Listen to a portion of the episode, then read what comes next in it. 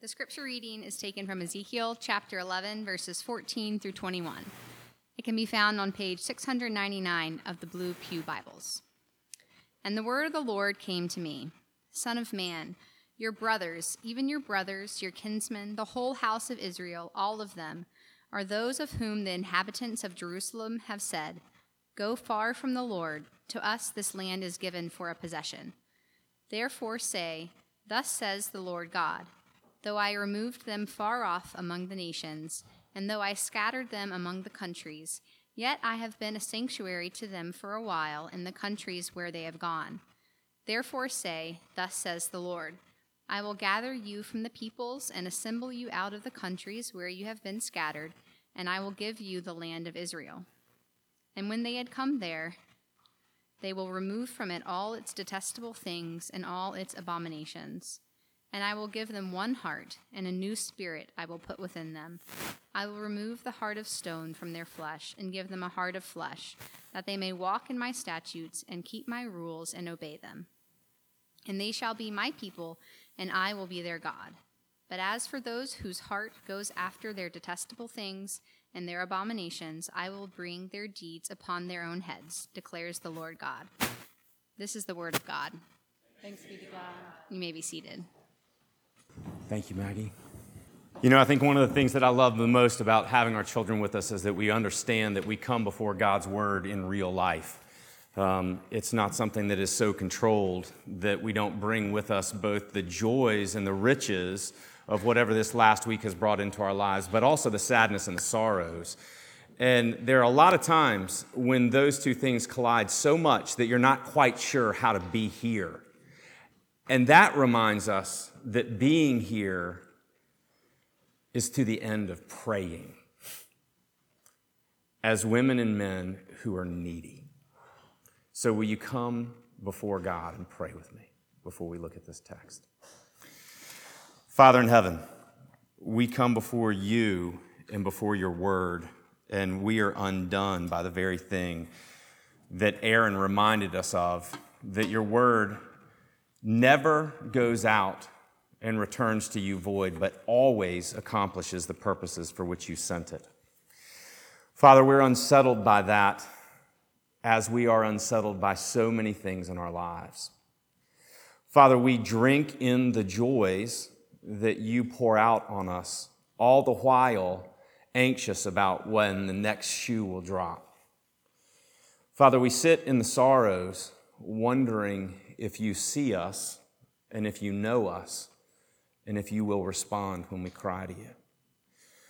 Father, I look at the news and I watch the wars and I hardly know how to pray. I hardly know how to come before you and recognize that though this world feels like chaos, you say that your sovereignty has never been threatened. That your transcendent ordering of all things for your glory reminds me, Father, that you are not just a better being than we are, but that you are wholly different. Father, we come before you as women and men created in your image and yet, unlike you, who are utterly dependent, we, Father, are dependent on you. Father, for those women and men who are here today who have yet to come to faith, we ask that as you show us the consistency of your word today, you would move in their hearts and bring them to repentance and faith. Father, that a new joy would be poured out in their hearts, the likes of which they've never known. Father, it is surely the case that some of us are here today who think that we have believed in you, who think that we have put our faith and trust in you, and yet we have continued to live our own lives as if we're in charge. Father, would you wake us up? would you remind us that you are a God whose good news orders our lives?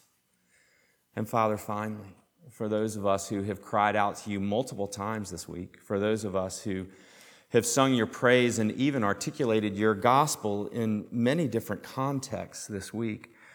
Would you bring us back to your table and would we feed from your favor and would we rest in your love? Would you, in the next few minutes, prepare us for the week that is before us on this first day? Father, we thank you that you are more committed to communicating to us than we are to listening to you. And so we ask that you would do immeasurably more than all we could imagine in these next few minutes. In your name, Jesus, we pray all these things. Amen. We are in the middle of a sermon series on the book of Ezekiel. Every time I have told people that, they laugh at me and go, What? You're preaching through the book of Ezekiel? Uh, it's a challenge, but it's been one that I think has been incredibly fruitful for us. I want to point you to two things. One, the page number in the Bible where this, these passages are is page 699. And then the second thing that I want to make sure that you see that is right before you is that the outline of this sermon series is on page 14. And you're going to see that after today, uh, we begin to preach thematically through these books, through these chapters, because it's just too long between now and Christmas to preach any other way. But we want to sit in this third of three series in this chapter 11 so that you might see what Ezekiel sees. I want you to see in these few verses that Maggie just read to us I want you to see how God's good news clarifies Ezekiel's purpose. All right? That's what I want you to see. I want us to see together how God's good news clarifies Ezekiel's purpose. And I believe that if you see that, you and I together, we will understand that it is also God's good news to us that clarifies our purpose. And we need to hear it again today. Trust me, we all need to hear it again, me included, and, and me most of all. Look, in verses 14 through 21, that section that Maggie read, it's on page 699 of those blue Pew Bibles, Ezekiel 11, 14. It is God's good news to Ezekiel. This is what God says to Ezekiel I will give a heart to desire and a spirit to inspire. And we look at this good news, this proclamation of God, in the context of Ezekiel's life. And it provides for Ezekiel clarity and purpose. Remember with me for a minute who Ezekiel is. He's now 31 years old. When the book of Ezekiel started, he was 30, but that was 14 months ago. He's now 31 years old and he's married. We don't know if he has any children. He's a faithful priest. He grew up under Josiah's reform of the temple, where Josiah found the law. He read the law. He wrote the law as he was required to do, and then he taught the law. And he encouraged the priests to do so. But Israel was taken over by Babylon, and Ezekiel was taken into exile. So Ezekiel does not live in Jerusalem, he lives in Babylon. And he has been there for six years as a slave. Everything that we know about slavery in the Middle East, in, in this ancient Middle Eastern time, is brutal and ruthless. And Ezekiel is in six years out of the 70 that he will be there. In the first few chapters that we saw Ezekiel, he acted out plays without speaking. Chapters 4 and 5 remind us of that. But now in chapters 8 and 9, Ezekiel has been given visions of destruction of all of Jerusalem. Those were the visions that we've been working through in the last two weeks. And now, in the very presence of God, as the Lord shows him that he has lifted up out of the temple and he has left it, Ezekiel fears the worst. And he cries out in verse 13, Ah, Lord God, he says, Adonai Yahweh, will you make a full end of the remnant of Israel? And the reason that he prays this is because he's certain that's what's going to happen, right? You don't become a slave in Babylon to be freed one day. You become a slave in Babylon to die a wicked life, a, a, an oppressed life at the hands of your oppressors. And as God has shown him the visions that we just saw in 9 and 10 of the destruction of the people of Jerusalem, he fears the worst. And now he waits on God and he cries out. And it's God's good news in response to Ezekiel's fears, articulated in verse 13, that we understand God clarifying finally for Ezekiel what his purpose is. And he says it in verse 15. As Maggie read, he says in verse 15, Son of man, your brothers, even your brothers, and he emphasizes his relationship to those who have been scattered abroad in Babylon.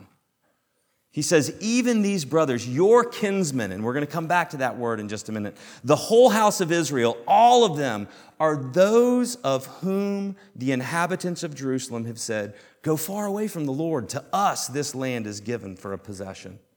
He is saying to Ezekiel, those who refused to leave Jerusalem and taunted you as you left in exile and said, Go far away from the Lord. This land is now ours. Those Israelites, he says, those Israelites are the one who sent your brothers, this whole Israel that I intend to redeem, into Babylon. And the Lord says something unique to Ezekiel. He says right there, even your brothers, your kinsmen. And there's a note in your Bible.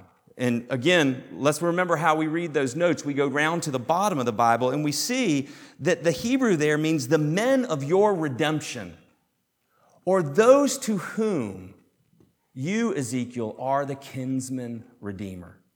The one who has both the right and the privilege and the duty to redeem out of slavery he said to Ezekiel, Those whom you are with in Babylon, these are the ones who you are going to redeem. What does Ezekiel hear? He hears that God is at work, and he understands for maybe the first time his purposes. He sees with clarity that, this, that Ezekiel's call is being defined for him. Let me ask you a question. Are you here today going, man, I wish I had that kind of clarity? I wish that, like Ezekiel, the, the voice of the Lord would come to me and speak this identity into me and then speak purpose into my life so that I would know how to make the decisions that I've got to make, that uniquely you have to make, that no one else can make for you. Here, Ezekiel hears from God the good news that he is supposed to proclaim as that kinsman redeemer. Get the picture. Ezekiel has been, has, has been picked by God in Babylon to proclaim God's good word, and God has said, Listen, I'm holding you responsible to preach this. I'm not holding you responsible to how anybody responds. But your role as one who will bring redemption is through the faithfulness of what you say. And then God says, This is the good news I will give a heart to desire and a spirit to inspire. This is God's good news to Ezekiel. That's a context. I want you to look at this God, God's good news with me for just a minute. Notice that the word of the Lord came to Ezekiel. This good news is in the very presence of the Lord. We've been saying that the presence of the Lord is the theme through which we look at this book of Ezekiel. The ever present, awe inspiring power of God to give life and strength to his people. The focus is to give life and strength to his people in this passage. And note how God does that starting in verse 16. God demonstrates to Ezekiel his merciful action thus far. God has told Ezekiel, I'm going to destroy Jerusalem. He said to them, I am going to give the people of Jerusalem what they want. They want me out of their lives. He's shown them image after image how the leaders of Israel and the leaders of Jerusalem have turned from God into idolatry. And he said, I'm going to give them what they need. And in God's merciful action, he scattered, he says, he removed the exiles from Jerusalem and Judea, and he scattered those exiles into the countries where he has sent them. But he tells Ezekiel in verse 16, But I have been a sanctuary to them. I have not left them. I have gone with them. And Ezekiel even saw that image of the presence of God leaving the temple, deserting Jerusalem, and going east to the exiles. And God's merciful and gracious action continues in verse 17. In verse 17, he says, But I will gather them and assemble them. He tells Ezekiel, I'm not done with those who you think are done for. I'm not done with them. I'm going to gather them and I'm going to assemble them. I went to John Minan's party last weekend, and Mita and I did, and Willa Jane asked me to go downstairs and look at her Legos. I didn't realize how OCD I was until I looked at Willa Jane's Legos.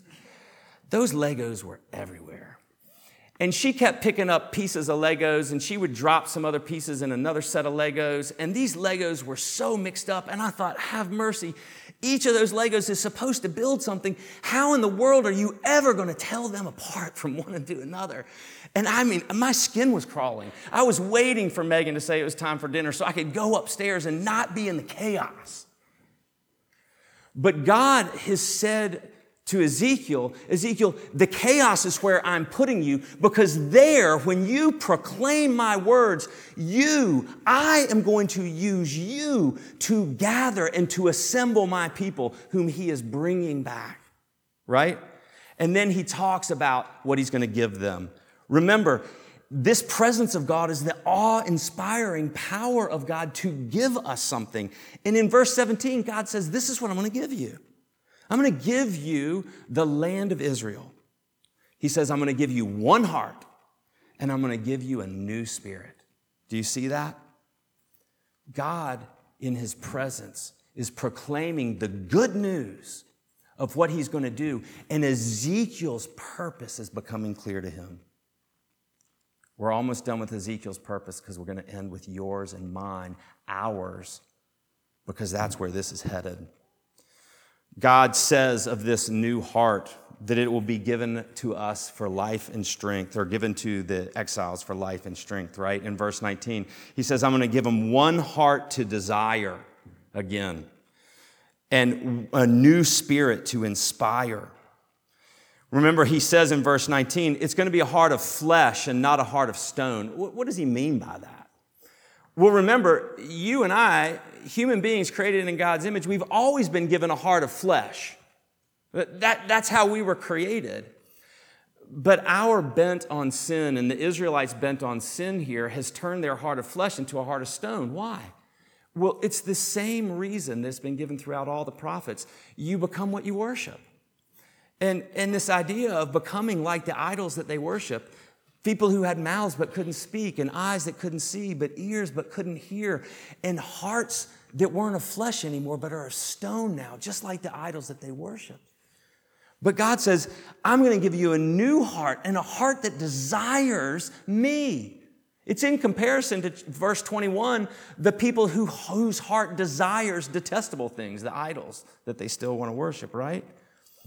And then he says, and I'm also going to give you a new spirit to inspire you. And this heart and this spirit together inspire, make alive that which is dead. We're going to see this again, don't worry. Ezekiel 37 is all about the valley of dry bones. But here we understand that this new spirit to inspire and this new heart to desire is going to lead the Israelites in verse 20 so that they may walk in my statutes, that they may keep and obey my rules. This new spirit that has been given is to empower his people to do that. Well, suddenly I find myself listening to, Isaiah, to Ezekiel and going, man, I need that. I, I need that new heart. I wish I could tell you all how many times during the week a thought comes into my mind. And, and, and let's be honest, it doesn't come into my mind. Where does Jesus say it comes out of? It comes out of my heart. And the only right thing to do with that thought is to deny it, is to condemn it, and is to repent of it. It comes out of me. You want to see it first? Just ask Camilo and Maria as I teach them how to drive. And what do I have to say to them? Don't drive like me. This is the right way to drive. But you guys, it doesn't stop there. It comes out in jealousy, it comes out in anger, it comes out in thoughts of sexual morality. It comes out like nothing, like nobody's business. And I think to myself, I need that new heart. How about the idea that you know what to do? Remember Paul in Romans 7? I know what to do, but I can't do it. Well, what's Romans 8 about? The ministry of the Spirit, that which empowers us. How many times do we stop and go, man, I need that, right? So here in Ezekiel, the very gifts that he is going to give the Israelites, uh, the exiles, we go, man, I need those gifts too. And then finally, he gives life and strength to his people. Do you notice that? verse 14 through 21, it's, it's they and you, plural, all over the place. Do you know what's not in verses 14 through 21? Anything singular. Only God is singular, everything else is plural. God ends this promise, and he says in verse 20, And they shall be my people, and I will be their God.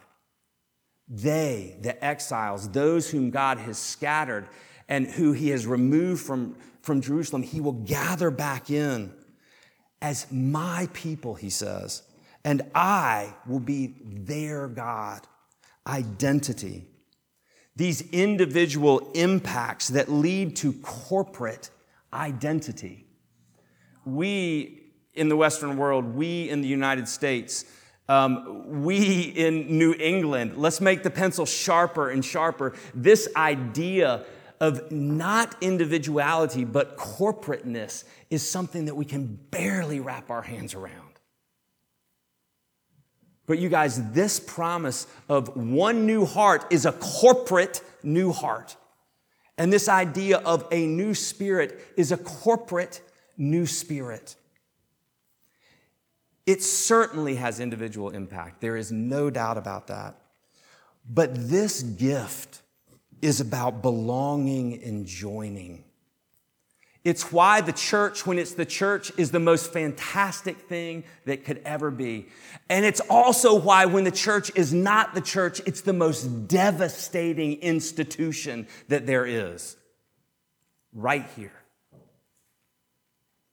And Ezekiel hears God's good news proclaimed to the exiles.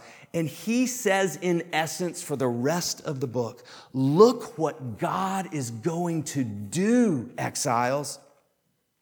Look at what he's going to do. So turn away from your idols and return to him. In a nutshell, that's the book of Ezekiel. This is the gospel that is given to Ezekiel that gives him clarity and purpose.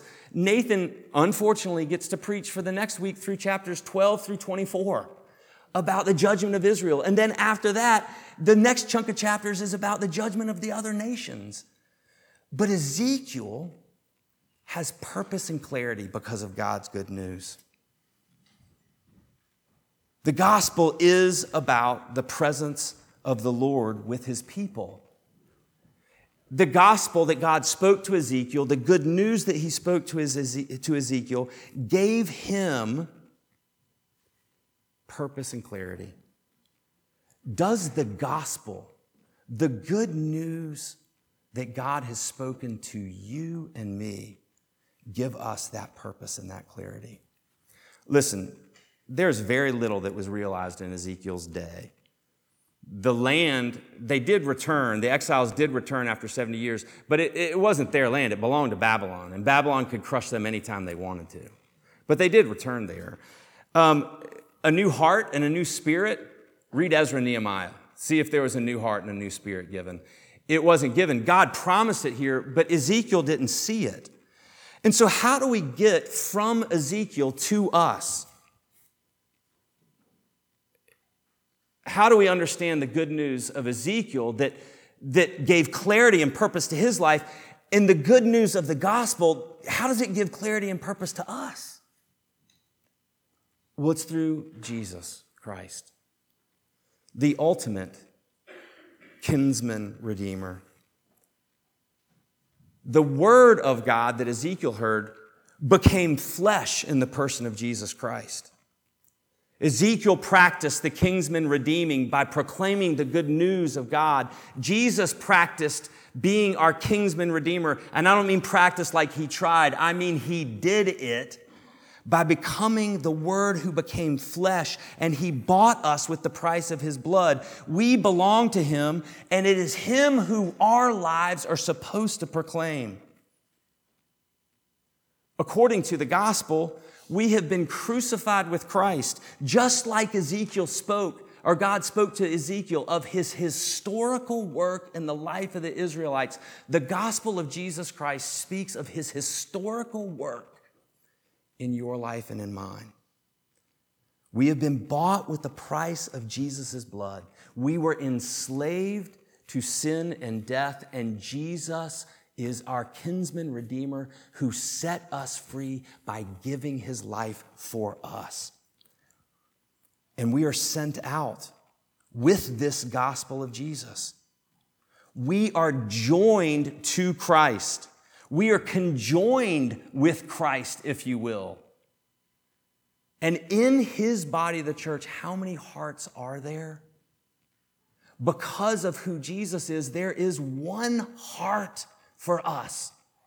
It is the heart of Christ to whom we have been joined by the power of Jesus' death and resurrection.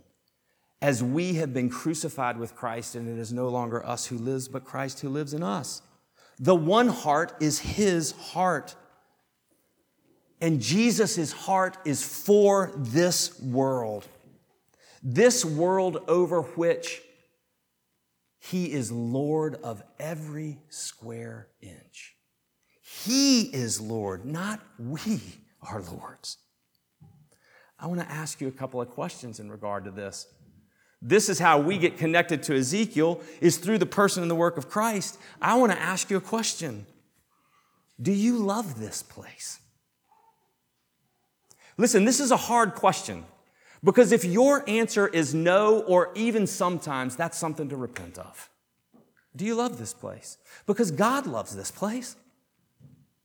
That's why you're here. That's why I'm here. That's why we're here. Do you pray for this place? The city where God has put us. Peter talks about us being exiles. Do you play, pray for this place? The prophet Jeremiah says, that it's in the welfare of the places where He's put us that we're going to find our welfare, right? Do we long to see others gathered in this body, the church? Or honestly, when we look at our lives, do we just want to leave? Look, do we just want to move?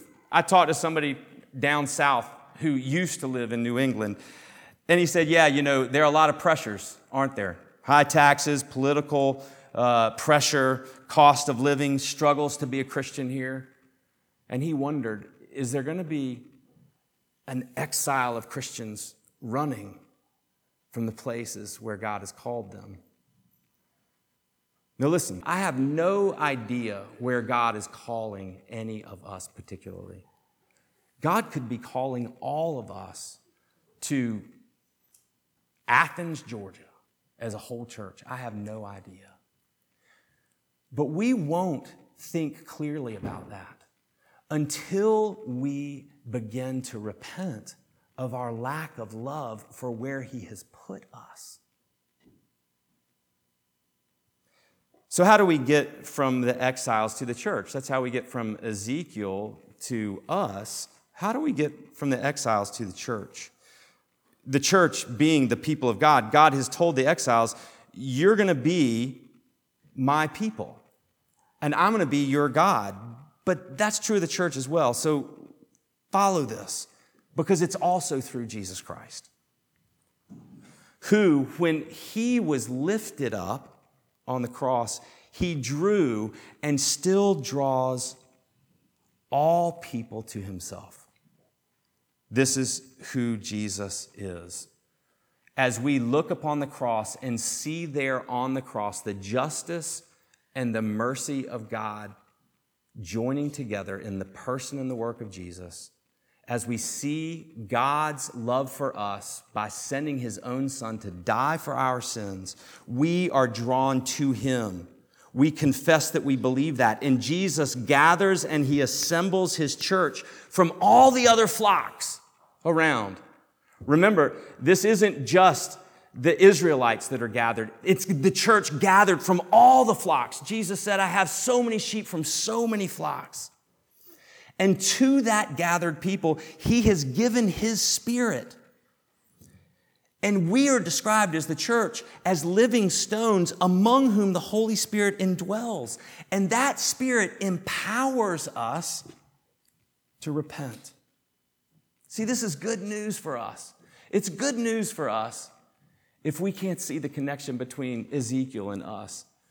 Because God has said, I am giving you my spirit that you would be empowered to repent.